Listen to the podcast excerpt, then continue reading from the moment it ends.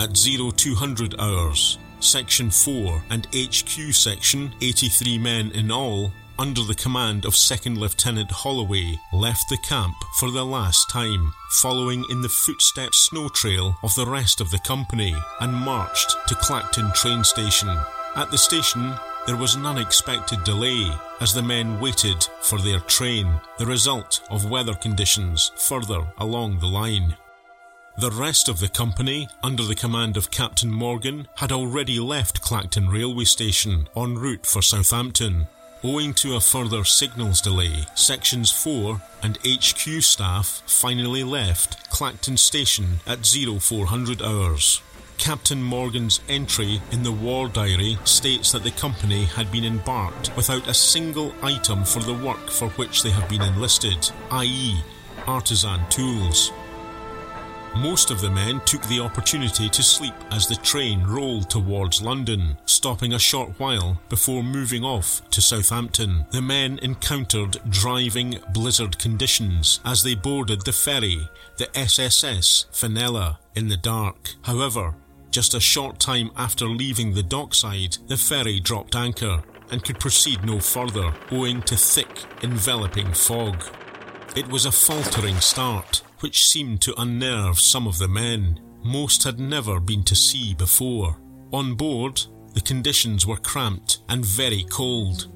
Ginger George, the company's unwittingly conscripted feathered mascot, had been successfully smuggled aboard, but his persistent crowing was beginning to attract some unwanted attention from the officers. Rather sadistically, George was forced to drink petrol in a bid to keep him quiet, but unfortunately, this resulted in his mistimed crowing ceasing for good. Six hours later, Sergeant Major Brown notified Captain Morgan that a member of the company, Sapper Johnson, was suffering from pneumonia and would have to be taken to hospital. A special tug made its way out, and Sapper Johnson was stretchered off the ferry. A few hours later, the fog cleared, and the SS Fenella finally got underway and steamed towards Le Havre, where Morgan had landed some 23 years before. As they entered the port at 1900 hours, the Fenella once again dropped its anchor as French port officials initially refused to allow the company to disembark. The following morning, the 1st of February 1940, the SS Fenella finally discharged its weary, cold, and hungry cargo. Morgan formed the men up and marched them to the Escale for lunch, only to find the meals were completely sour and inedible. Cold rations were distributed instead. The SS Fenella sailed back to the UK, leaving the hungry soldiers of 663 behind. The ferry that had operated out of the Isle of Man prior to the start of the war would later be sunk during the evacuation of British troops from Dunkirk on the 31st of May 1940 as she embarked troops on the now infamous East Mole Pier.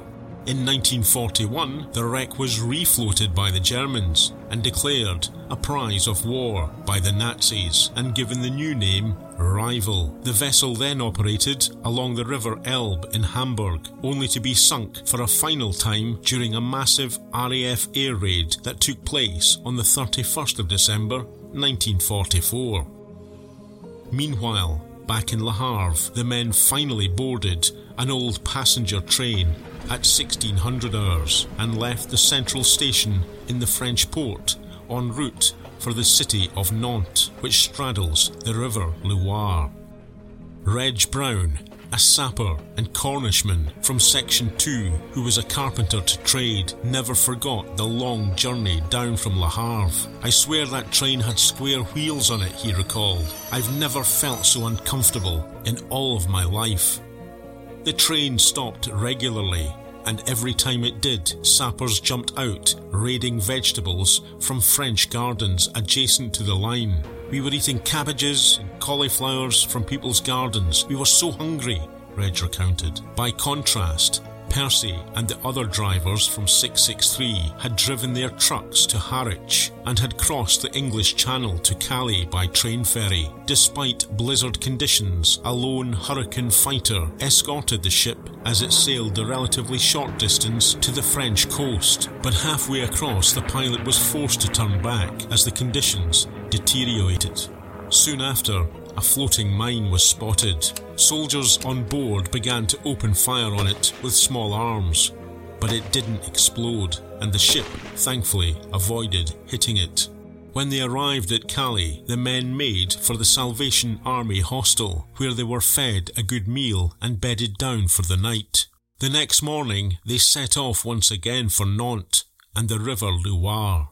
Meanwhile, the rest of the company were beginning to wonder if they would ever reach Nantes as the train ground to a stop once again in the darkness. Captain Morgan had supplies of corned beef, or bully beef as the men knew it, but he categorically refused to release it. A stickler for orders, Morgan had been instructed not to distribute the beef until they reached Nantes. The train rumbled slowly on southward and travelled all the following day without hot tea or a hot meal and relied on the small cold rations that had been issued to them when they left Clacton. Finally, in the early hours of the 3rd of February, 56 hours after leaving Le Havre, the train carrying the bulk of 663 rolled in to Nantes Central Station on the banks of the Loire. The men were exhausted, but Morgan formed them up and marched them a short distance over a bridge that spanned the river, down the Rue Sadi Carnot Avenue, and into their billets at Garage de Tourville, where the men were given their first hot supper in three days. It had a big concrete floor, Reg remembered, laid out with palliasses from straw, and was able to hold the entire company. Each one of the palliasses, which were made from sackcloth, held three men. The men fell onto these, weary and exhausted.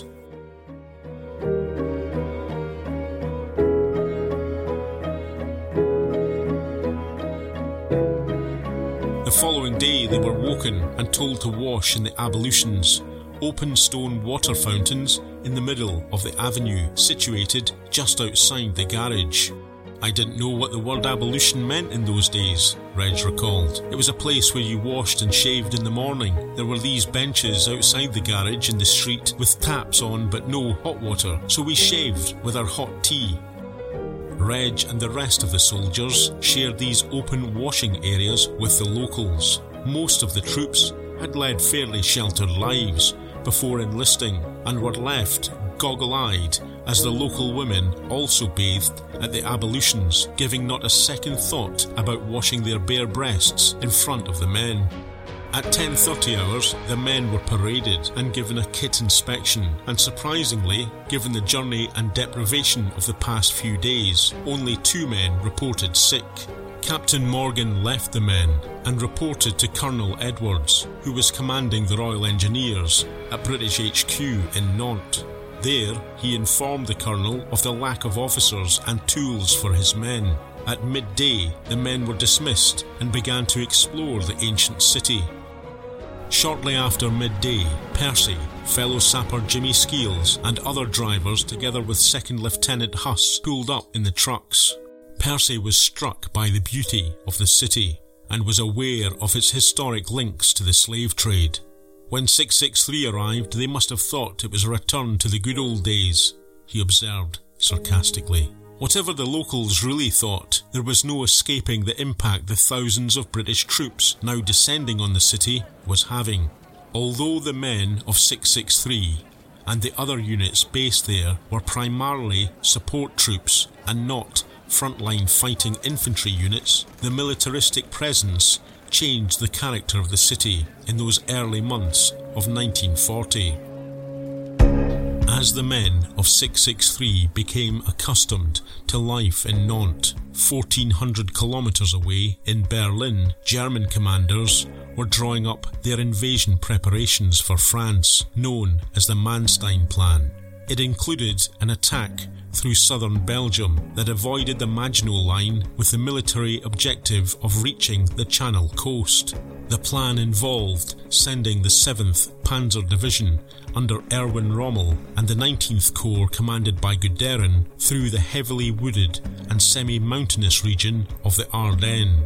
They would be followed closely by the 6th and 8th Panzer Divisions. French generals had believed that the Ardennes was impassable for tanks, and privately, some German officers expressed similar concerns about the plans. But on the 17th of February, Hitler gave his final approval for the offensive, although the attack would not be triggered until the 10th of May, under the codename of Case Yellow. Although the French civilians in Nantes, walking casually about their business, didn't yet know it, the brown khaki uniforms of the British and Canadian troops stationed in their ancient city would soon be replaced by the dark blue and black of the Wehrmacht in just a few short months. But for now, the company settled into a regular routine. As the men of 663 walked around the quiet gardens and cafes on their days off and acquainted themselves with the sights of the historic French city, such a possibility of a German attack seemed very remote indeed. But a gathering storm was building in the north.